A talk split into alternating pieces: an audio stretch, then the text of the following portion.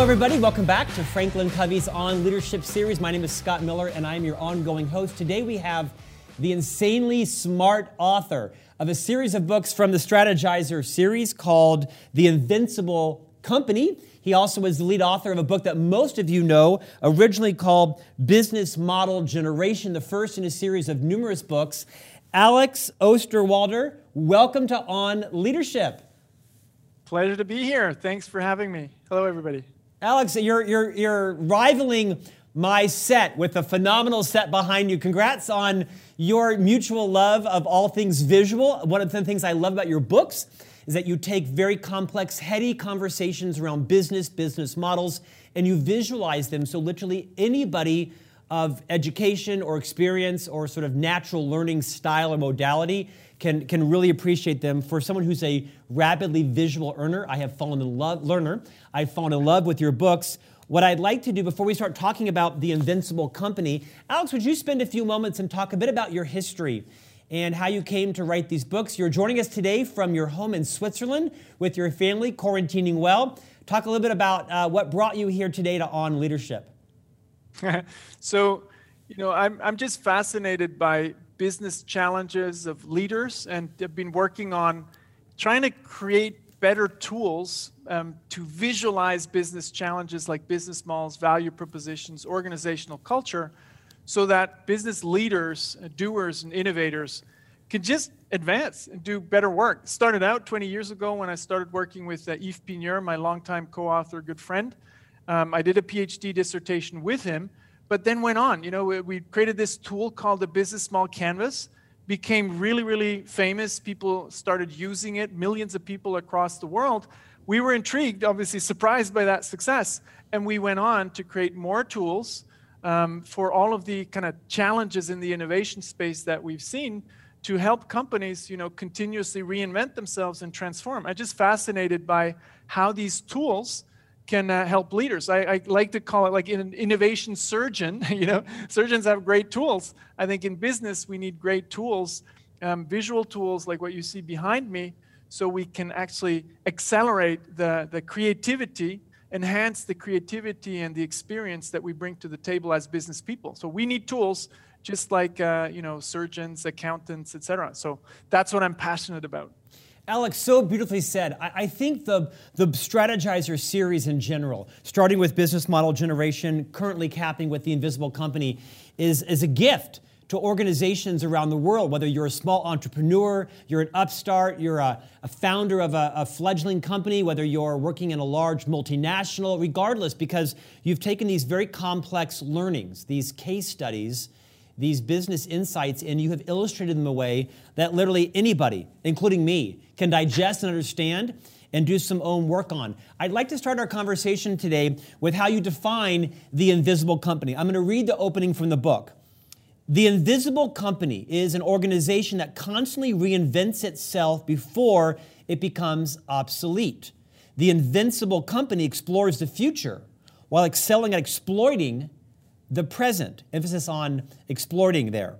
It cultivates an innovation and execution culture that lives in harmony under the same roof.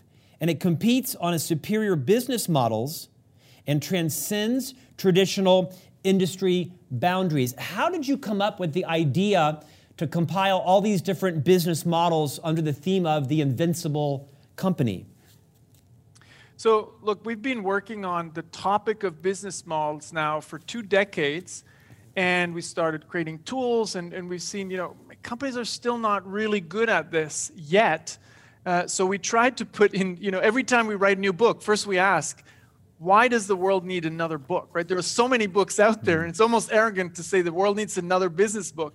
So we always, you know, look at the jobs business people are trying to get done. And if they're not getting it done well enough yet, we ask ourselves, what could our contribution be? How could we help them? Because I almost see it like a personal kind of failure if uh, uh, small, big companies around the world don't innovate systematically yet, because that means we didn't give them the right content, the right tools yet. So for this last book, we thought there are two, two big topics where we can really contribute. One is how can we help create that innovation mindset that lives in harmony with the execution mindset. That was the first big piece because with all the tools and all the processes, if you don't have those two cultures collaborating, is not going to work, right? So sometimes innovators like to call themselves pirates or rebels. I don't like that. I think that's nonsense because historically we killed pirates and rebels, so we should see them as contributors and and you know figure out how how how innovators, explorers and managers who execute and exploit the existing business how they can collaborate better. That was the first aspect. And the second aspect is that we've seen you know, over the last years, companies still don't use the full potential of business model innovation. So they're very focused on technology innovation, on product innovation, on lower prices, new services. And that's great, but it's not enough because it's actually harder and harder to compete just based on technology and products because it's so easy. It's getting so easy to copy. So we wanted to put something out there that would inspire entrepreneurs, doers, and leaders to come up with better business models, maybe for product and technology innovations, maybe even based on inferior technologies. So we created something that we call the Business Model Pattern Library, where we looked at the best cases that we could find around the world. But we didn't say, oh, we're just going to present cases. We wanted to distill them down to very distinct patterns that can inspire you. So it's like a library, that beautiful library that you have behind you Imagine if you had this library with wonderful business model patterns where you can look at your own business or your own idea and, and ask yourself, oh, could I apply that pattern? Could that help me, you know, lock in customers? Could that help me create recurring revenues? Could that help me scale? So it's almost like this beautiful library where you go in, you navigate, and you try to apply these patterns to your own business. And some things will will work. And you can take them from other industries, from other arenas, from other countries, and apply them to your either business idea or to your existing business. And that's what we wanted to do. We wanted to unlock the ability for companies to compete on superior business models, not just on products, uh, technology, services, and price, because the opportunity there is huge.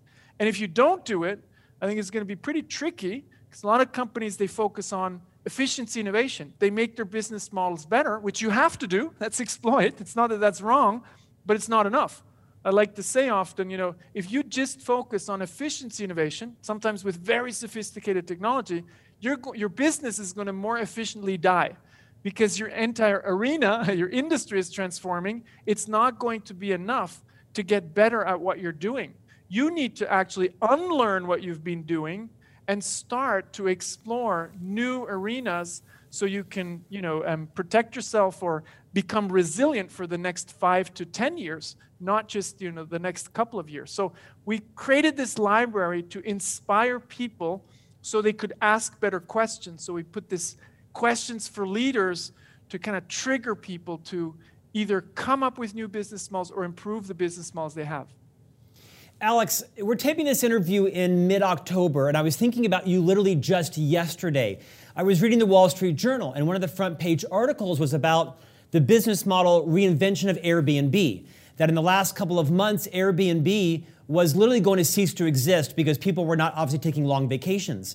But the CEO there and his team saw this need that people in the pandemic were still wanting to have a break from their house but they were looking at booking homes and villas and apartments within, you know, 100, 200 miles of their home. So they literally reinvented their business model, their website, their computer or their user interface to start featuring homes that were actually proximate to them. And the CEO was quoted in the article as saying, I had no idea that I would need to make 10 years worth of decisions in literally 10 weeks. I've been reading your book for several weeks, and perhaps that's the wrong sentence because it's not a book you read. It's a book that you dive into, you reference, you digest, you come back to repeatedly. I'm guessing you're pretty familiar with um, Airbnb's business model. For those people who may not be as grounded in the concept of business model, define that and talk about why that's so important. Yeah, so let me actually dive into Airbnb for a second. So I'm going to share my screen here and scribble something. So you should be able to see my screen now. So every company needs to manage two things, and Airbnb did this extremely well. Let me zoom in a bit. We have the manage you the, the, the, the part you manage, you exploit, these are the business models you have. And we uh, describe those with the so-called business model canvas that looks something like this. Nine building blocks that allow you to describe your business model. So you can Google that and you'll um, be able to apply it. Very simple, very straightforward. But now what, what happened when the pandemic hit? Airbnb's business model, you know, was completely disrupted. And this actually ha- happened to a lot of companies. So they couldn't just continue with what they had.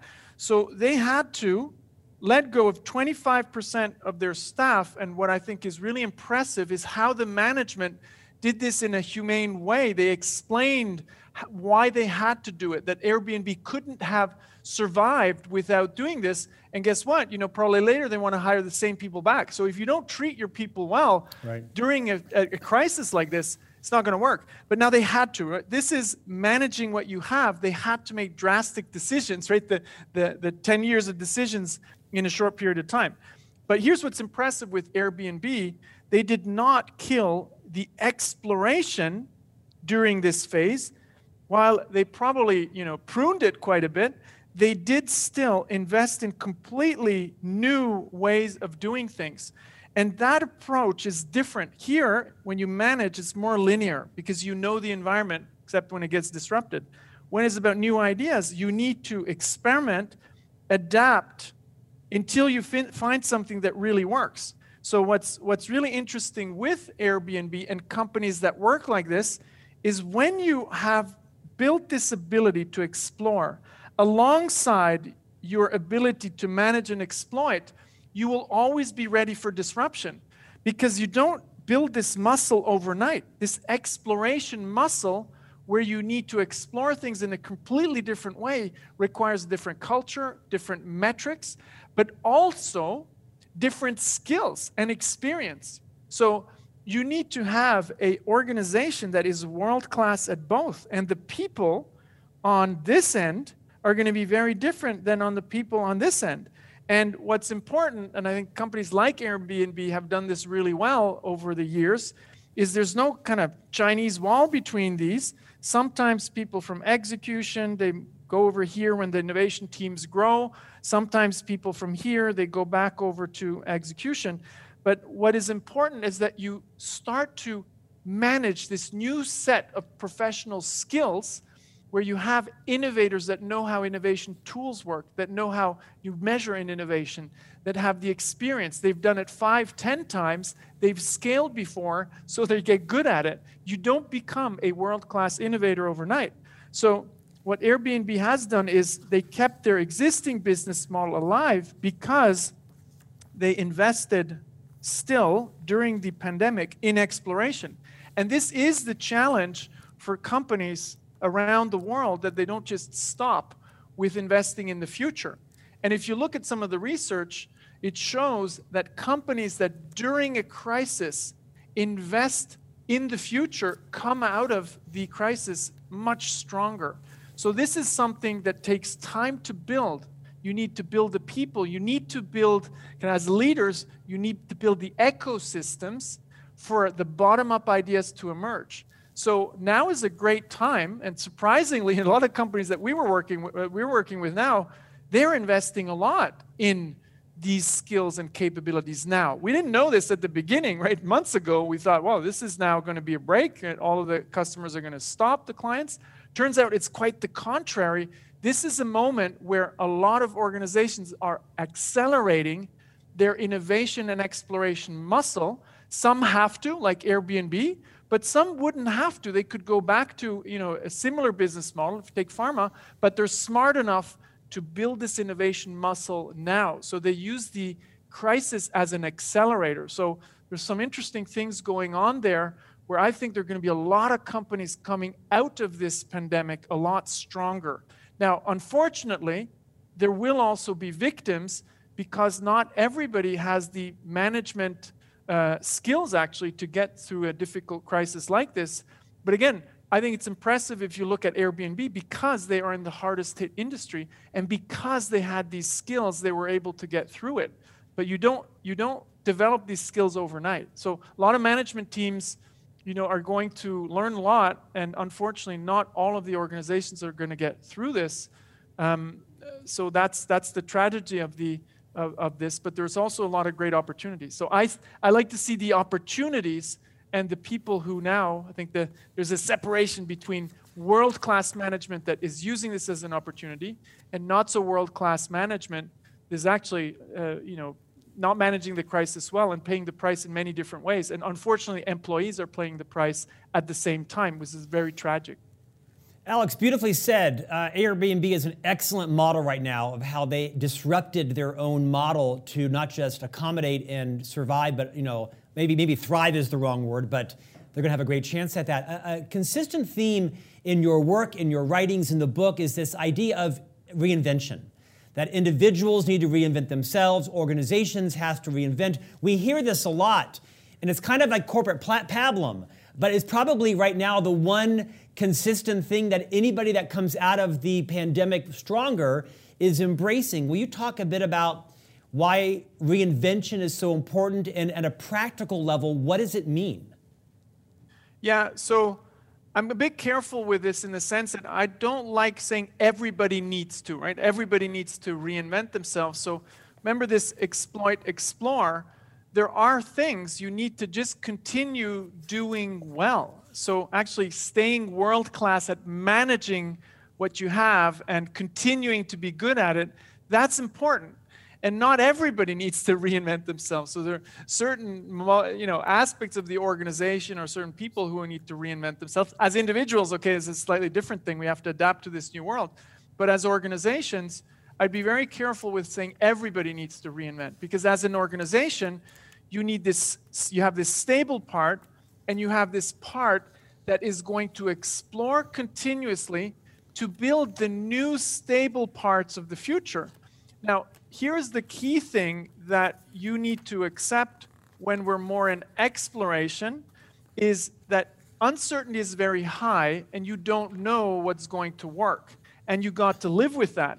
It does mean you need to be fearless and experiment a lot but not naive by making crazy big bets but by exploring and adapting and again that's a hard skill to kind of, to really master so the way i like to draw it is when you go from an idea, you'd like to change something in your life as an individual or in your organization.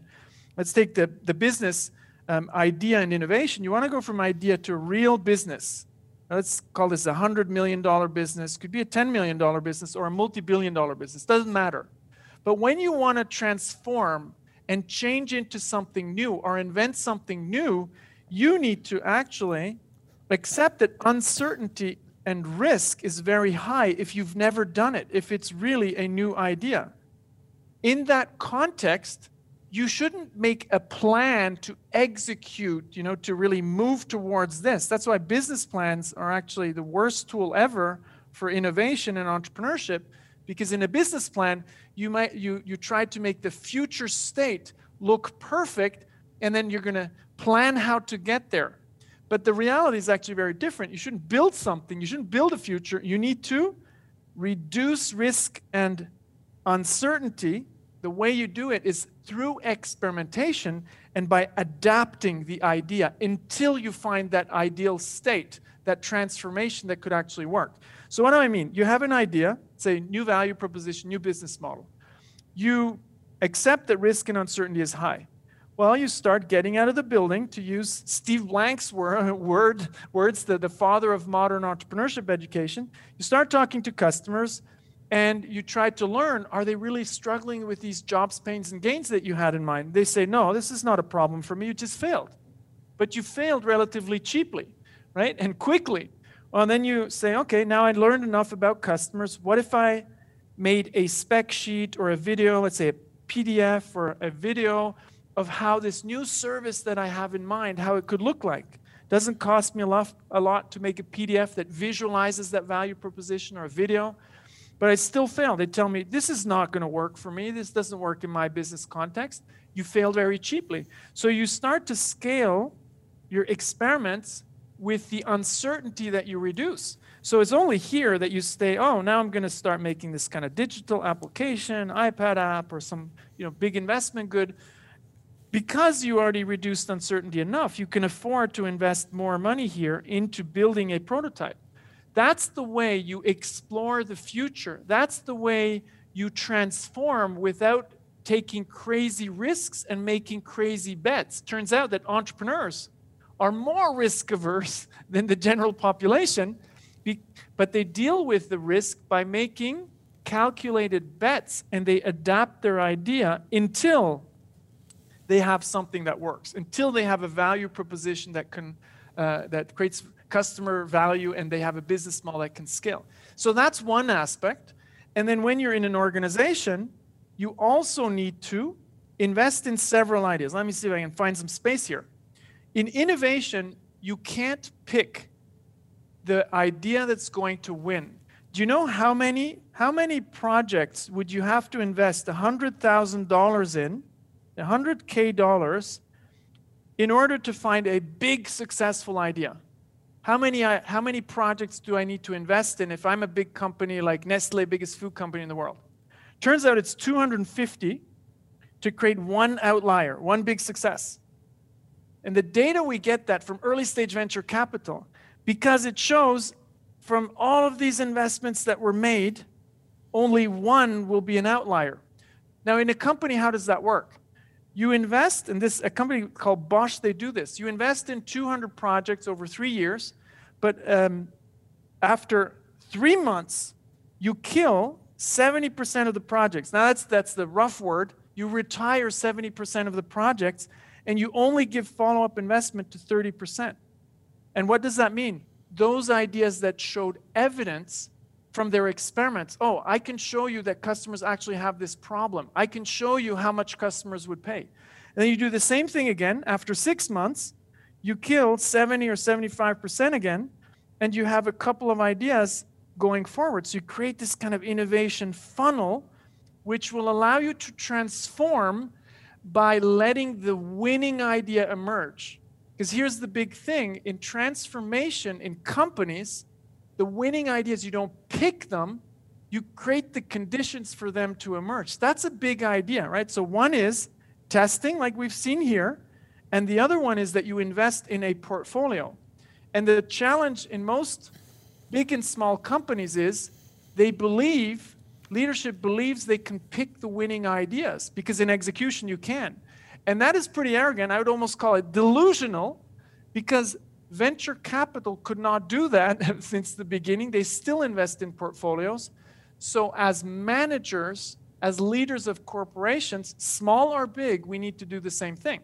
Now, obviously, when you're in a smaller company, you're going to invest maybe in three or five projects because you don't you don't expect a multi-billion dollar return either right so those are a couple of very quick principles sketch them out so maybe it's a bit overwhelming the things i'm throwing at you but the good news here is that we know these things now right these are not unknowns it is now understood how you can transform an organization and going back to the individual it's the same thing you only transform and grow if you're fearless and experiment, you get out of your comfort zone and then you adapt, right? It doesn't mean you need to take crazy risks, but you adapt and eventually you'll find the right direction. It's the same for organizations and uh, individuals.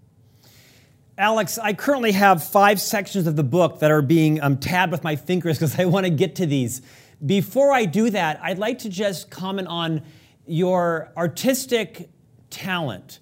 I don't know whether or not you are wildly artistic or not, but what you have done just in the last couple of minutes is demonstrated a skill that I've always been quite obsessed with, which is a leader's communication ability to visually articulate a vision, to actually draw it out on a chart pad, on a whiteboard, on a, a wall, and to, and to allow people at different levels of an organization to assimilate to someone's vision, not just through words or passion or charisma, but to actually see it. Uh, one of our previous guests was a friend of mine, David Sibbet. In many ways, David Sibbet is kind of like the father of, you know, business illustration. He wrote books called, you know, uh, Visual Leadership, Visual Meetings, so on and so forth. How did you come upon this leverage, this communication skill about the power of visualization? Yeah, I'll try to keep it very short. But David Sibbet was definitely one of the inspirations. I would definitely call him one of the fathers, you know, of, of uh, visual facilitation and vis- visual communication, also at the leadership level. He was at the very beginning there. Yeah. Um, I was particularly inspired also by Dan Roam. So for me, it came during my work when I was still in academia before founding my own company, um, bringing a couple of things together: design thinking visual thinking, those were all different trends. They were kind of separate and kind of overlapping. And then business model innovation. And when we started working on the tool with Yves Pigneur, the business model canvas, because it took off, because millions of people used it, we asked, well, why, why did that happen? We were not the first to talk about business models. What happened just there? And we did some research and we found out that having this kind of visual simple, practical, and visual tool like the Business Model Canvas would create a shared language. And that would really, you know, increase the communication, allow people to take ideas out of the head, out of the head, and put it into this visual artifact. Everybody gets more focused. Everybody understands what we're talking about because words are a lot harder to grasp than this visual. So, because we saw that, we started to do more and more and more visual thinking. The big breakthrough for me was when I read a book called Brain Rules by John Medina. Yes. And he, he, he says, well, look, people like to say, oh, I'm not a visual thinker, I'm less. We all are. It's, you know, it's genetics in the sense that we had to run away from lions in the savannah, otherwise we would die. So we were very visual thinkers. So while there might be different degrees, you know, at the end of the day, visuals allow us to better understand. So this combination between words and visuals to simplify is incredibly powerful, in particular at the leadership level, because communication is so important. So words are not enough. And that's what I like about Dan Roam's work. His books inspired us at the beginning when we started writing our first books. He liked to call, you know, when you just talk, he likes to call this blah, blah, blah. Not to make fun of the people who are discussing, but by saying, we have better tools. We can leverage language by using visual tools at the same time. So I think it's a completely underused I skill I agree. that allow you to create, Yeah. you know, shared understanding and clarity. So it's it's again, I get passionate about this, so the answers get a bit longer, but that's kind of the story of it. Alex, I share your passion. I think it's more than underused. I think it's a next generation leadership competency is to be able to nurture your visual illustration skills to bring people of enormously varying, increasingly varying backgrounds and paradigms and mindsets and, and educations together. Like right now, I'll never forget the nine steps that you put on the, on the board, right? If you had, had you just said it, I probably would have forgotten it. Uh, let, let, me segue. Um, the book is organized into a structure that illustrates, educates dozens of different business models from market explorers to gravity creators, activity differentiators, scalers, margin masters, and on. And each one of these different business models, you illustrate, you explain, and then you share three or four or more sometimes examples of companies that actually disrupted that. Dyson or Apple or Fujifilms or others like that. Would you maybe pick a couple of your favorites, favorite companies that were able to leverage through deep understanding of why that was the right business model for them. Maybe pick two or three of them. And then I'm going to save and ask you to talk about the Genius Bar at Apple at the end. Yeah, I'll start with one, not necessarily my favorite, but it's a, it's a good one to illustrate this idea of these business model patterns. If you think of the iPod, remember when Steve Jobs pulled out this device from his pocket and he said, This is the first time we can put thousand songs in a pocket, which was hard to do back then. So everybody saw technology innovation. You know, few people knew this was a business model innovation because once you have this iPod and you put your thousand songs, your entire music library into the iPod, into iTunes, guess what happens? It's going to be very hard to switch to a different ecosystem because you're not going to copy all of that music that you copied over months and weeks and so into a new system. So that would lock customers in. We call this gravity creators. They created gravity around a technology product. And because of that, customers get locked in in a positive way to a certain extent. and they would come back and buy iPods again because it's just annoying to switch. And my kind of theory is that that was the foundation of the Apple empire around the iPhone because they created switching costs, they were real gravity creators. Now, but what's interesting is this doesn't last forever. Then comes Spotify and takes away the switching cost because you didn't need to put music into a device anymore. You could just plug in. You pay a subscription, you have access to an enormous library of music, probably, you know, all of the most popular music. So these patterns allow you to think, okay, how can I think beyond product and technology and infuse something from a completely different industry? That's why I like the iPod example because yes, there was technology innovation, but the real breakthrough there was the business model innovation to create gravity around the iPod. That's one example. The other example is more of a shift.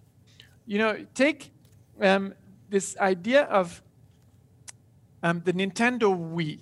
I love the example of the Nintendo Wii because they disrupted the game console market with an inferior product technology wise the, the Nintendo Wii, when they launched it, was not as performant processing wise as the Xbox and the Sony PlayStation 2 at the time.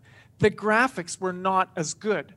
The components were actually off the shelf technology, while Sony and Microsoft were competing on proprietary technology. So, what did they do right? They shifted from high tech to low tech because they did something right. They've discovered an underserved market of casual gamers who didn't care about graphics and processing powers. They wanted simple games with the fun motion control of the Nintendo Wii so you could play tennis like Roger Federer, best tennis player on the planet. Seems like this Spanish guy caught up a little bit, but you could be Roger Federer on the Nintendo Wii. And here's what happened because the consoles were cheaper to produce, they didn't have to live with this subsidy system that Xbox and, and PlayStation had. They were losing money on every device because they subsidized it with $500, while the Nintendo with the Wii was uh, earning money on the games and the devices, right, on the consoles. So think of it. We rarely think inferior technology to innovate and disrupt. That's why we created this library of patterns because we want to inspire people to copy some of these models, these patterns, and bring them into their business because it's an underexplored potential. So those two are definitely um, some that I like. And sometimes people say, "Oh, service industry." So we put one um, um, in the hotel industry um, called Citizen M, which is very interesting because they built a completely new business model in the hotel industry where they said, "We want a you know, accessible product at an affordable price, but that plays more in the luxury and high-end kind of premium market. So what did they do? They transformed the business model. I'll give you two main components. They built a room factory that would build rooms in a highly standardized way, and then they would ship the rooms to a plot in a city, and they would put the rooms on each other to build the hotel. So they decreased the construction costs and they decreased the maintenance because it was highly standardized. That was for the billing aspect. Then they said, what about operations? What if we, you know, had service ratings like the Ritz-Carlton, but with fewer people? And this is how we're going to do it. We're going to abolish every kind of functional specialization, and the people who work at Citizen M, they're going to be all-rounders, and their only task is to make customers happy. So with five people, they can manage 180 rooms, doing check-in, doing the espresso at the self-service restaurant, five people, and get really high service ratings, like a luxury hotel with hundreds of people. Now, obviously, the cleaning is not included in that one, right? So empowering people and creating a completely different infrastructure was, was, was what really led them to success. And their turnover is very low for employees in an industry that has an extremely high turnover rate. That's how Citizen M revolutionized the service. And we call this the margin masters because they created more value for customers um, at an affordable price and with a much cheaper cost structure. So pretty amazing. You know, it's actually the contrary of what we often say. Oh, you want to create more value? You're going to spend a lot more money. That's the luxury hotel concept. In this case, Citizen M said, more value with less cost, a very contrarian approach, which led to higher margins. We call this the margin master, and a business model that values employees in you know an industry that traditionally really burns out uh, uh, people. So wonderful examples, and it's not the examples that we emphasize; it's the patterns that we exercise, uh, emphasize. So you can get inspired by those. So I hope you discover some of those in the future to improve your business models. Alex, the book is kind of overwhelming, and I think that's a compliment because there's so many different aspects of business to learn. First, for the casual reader, just to really understand the different types of business models in which your company could explore or exploit. Second, then, these short but just enormously valuable case studies from Dollar Shave Club to IKEA to Tupperware, uh, on and on. I, I, I can't help but ask this, the differentiation with the Genius Bar at Apple. Will you talk about that briefly, and then we'll talk about what industries, in your mind, are left to be um, disrupted? Yeah, so we like contrarian examples, right? So what Apple did with the Genius Bar is, you know, take an industry that was very low touch, you can almost say no touch, selling um, um, laptops and computers. It was very hard if you weren't a geek. You know, it's very annoying and intimidating to go buy a computer, and that's because everybody was focusing on keeping it extremely low cost. And then comes Apple and says, no, no, we're gonna we're gonna actually change this because we're gonna offer or we're gonna sell high margin products with great design, but we also need to, you know, improve the purchasing aspect, how you actually get these, you know, expensive computers, because great service should come with a great and you know great product and beautifully designed. So that's very contrarian. They went into an industry that was no touch, wouldn't even call it low touch, and ch- churned that around with an interesting business model kind of innovation. So that was just an aspect of the business model. So I think this ability to not just look at competitors and copy what everybody does, but ask, what's the right thing to do? What if we did that? Nobody does it because it seems impossible to do. Well, how could we make that happen?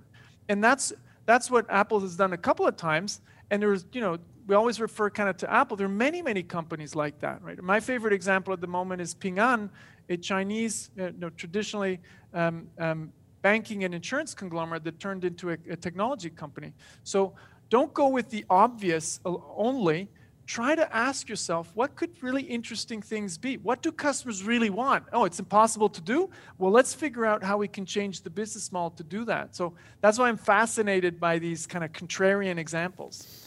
It had to have been a fun book to write. How, how long did it take you to compile it with your co-authors? How many years did you spend writing this book?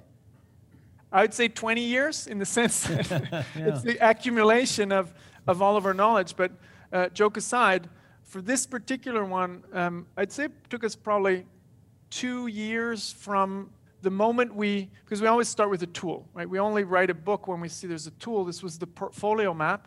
We designed that in the mountains with Yves Pigneur in the Swiss Alps. That's kind of where we get our inspiration. Then we tested the tool in the world, see if this kind of work, and then we started writing the book with a team. Uh, we had a you know, whole team of researchers, we had a team of designers, and if you look at the book spreads, right, we write in double pages. There's no overspilling from one page to another. Right. All of these spreads, they probably took anywhere between five and 15 iterations. So, you know, with a book um, with over 400 pages, uh, you know, five to 15 iterations becomes a pretty tedious task. But that's because we had a great team.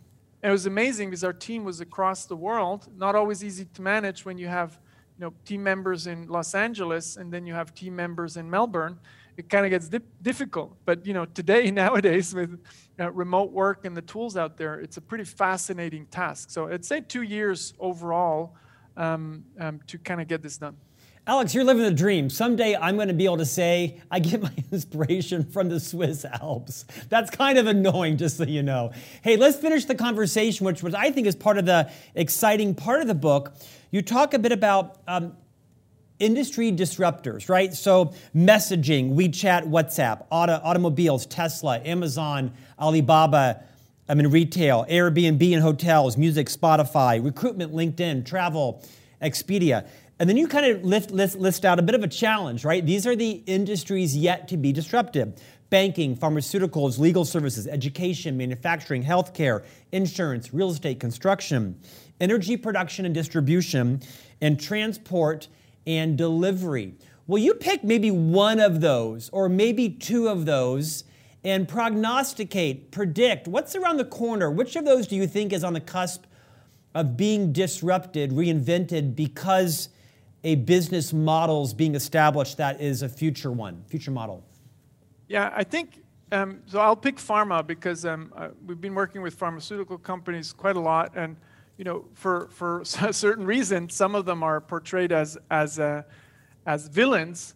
But you know, the people I was able to work with are actually they have one goal. A lot of them are doctors, and they want to bring you know uh, cures and medicine I to agree. the market. Right. right. So I think it's pretty fascinating to see how business models in that space you know, business models are changing. The health sector and pharmaceuticals in particular, that's a fascinating space. And I actually think from what we're seeing now with all the ph- pharmaceutical companies we get to work with, there might be some interesting disruptions coming from established players because they're understanding that two, a couple of things are happening. That their business model, traditional business model of creating a blockbuster uh, uh, drug and then earning money from that over decades, that, that business model is dead, right? It's more and more expensive to come up with blockbuster drugs. Um, so they need to move away from that. But then there's another aspect, and this is, I think, the most fascinating. Think of a one injection cure. So if you were a pharma company earning money from medicine that you would have to take over decades to stay alive, and all of a sudden you invent a one injection cure, you have to reinvent the business model because no government in the world is going to allow you to ask you know for a 10, 10 million dollar injection for once so you're actually going to kill your business model if you bring that drug to the market so there's an ethical challenge there where you really have to think that we want to bring that drug to the market so we have to come up with a new business model. And they want to, right? The, the doctors and researchers in that space, they want to, but they have to come up with a different business model so they don't commit innovation suicide. The equivalent happened in the innovation suicide happened to Kodak. Kodak was a very, very innovative company. They came up with the digital camera, they invented it. The problem is that was technology innovation, and it, you could call it innovation suicide because you know, selling a lot of digital cameras meant there was no more money to be made from analog film. And, and Kodak's business model was based on analog film. That was innovation suicide.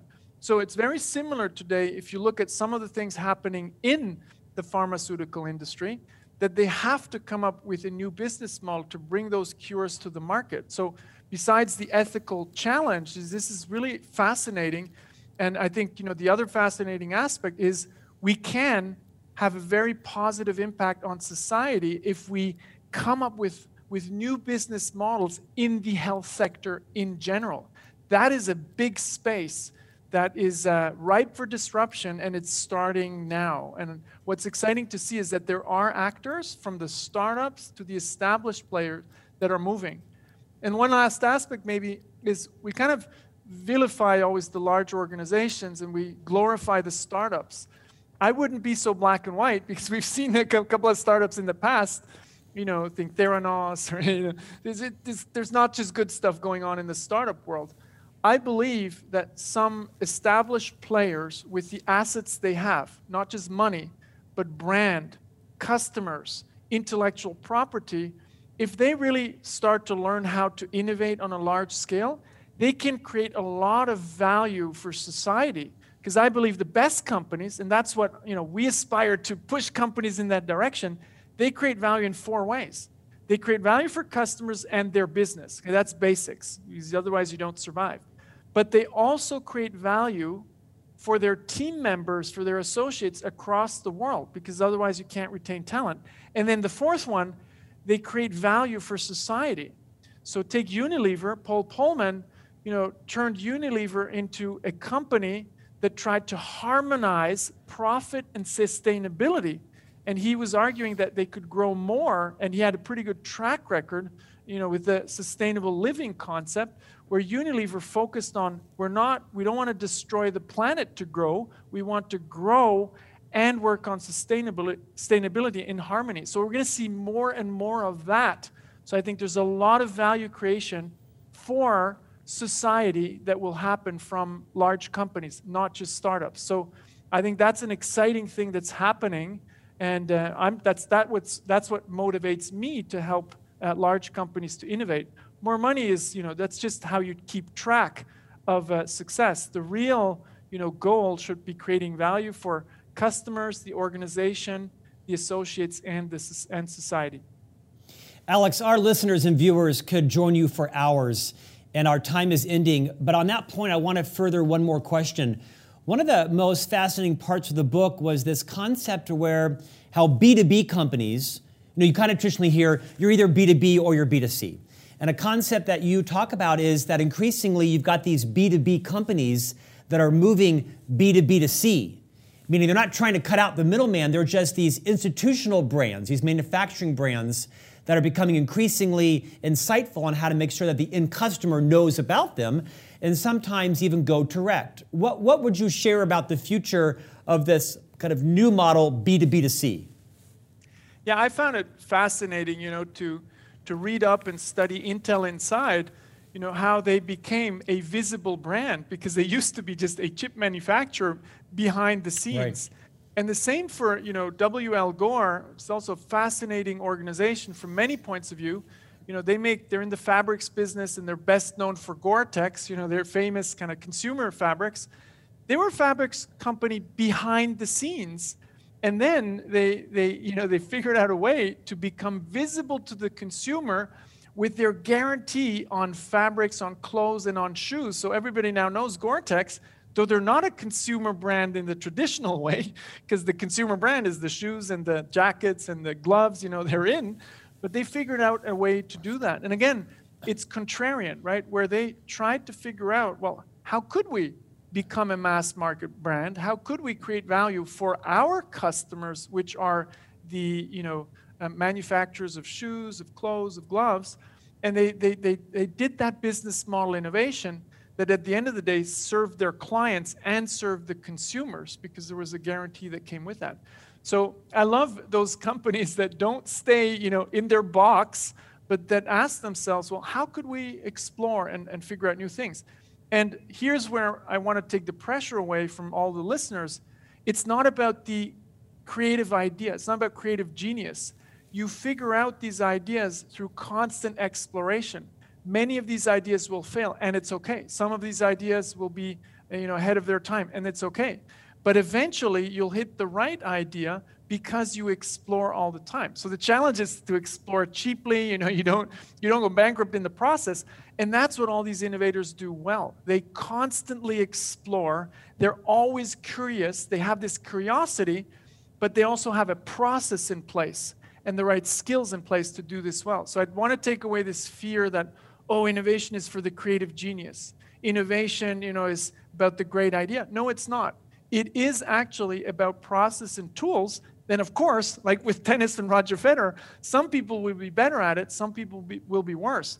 But you won't really get good at it if you don't use these tools and processes. So I would encourage everybody, you know, if you're if you're interested in these topics, go out and try. It's all about getting out and trying and learning these tools. It's like education in medicine, right?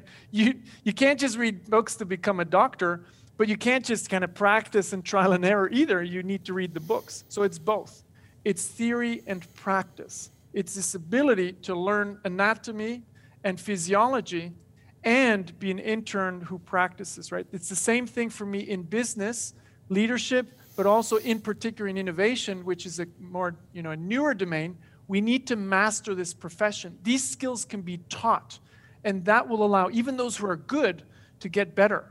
Last thing, maybe, you know, I ask people who are successful in business that why do you like our tools? You already had success. And they say, well, you know, I could have done it a lot faster and with a lot less pain if I had known about these tools and these processes before. so it's not like we're doing something completely new but we're doing it better. okay, and with less suffering because we now know how it works. So I encourage everybody to get started, try it out. Um, it's not rocket science, but it does take you know years to really master this stuff. Alex Osterwalder, your, your work is absolutely genius. Uh, I purchased four copies of the book, two for the set and one each for our CEO and for our president. I highly recommend everybody pick up a copy of The Invincible Company. And Alex, you can send my royalty check here to headquarters in Utah when this airs. Excellent work. Love to have you back on for the next book. Thank you for joining us today from Switzerland. Be safe with your family. It was awesome. Thanks for having me. Hey, thanks everybody. Hope you enjoyed this. If you listen to it on audio on a podcast platform, you might want to dip in to the actual uh, visual uh, uh, interview because Alex, on several occasions, took out his actually whiteboard and actually screened out some of the visuals that further reinforce how important this leadership competency is. Not just to be able to reduce your thoughts to writing, but to take that writing and visualize it in some kind of art form that allows people to get a shared vision around what your business model and strategy looks like. Hope you found today's interview enjoyable. If you're not subscribing to On Leadership, now the world's largest subscribed to and distributed weekly leadership podcast, please do so by visiting franklincovey.com. Click on the On Leadership tab, subscribe your friends, your family, your colleagues, and we'll see you back here next week for a new conversation on leadership.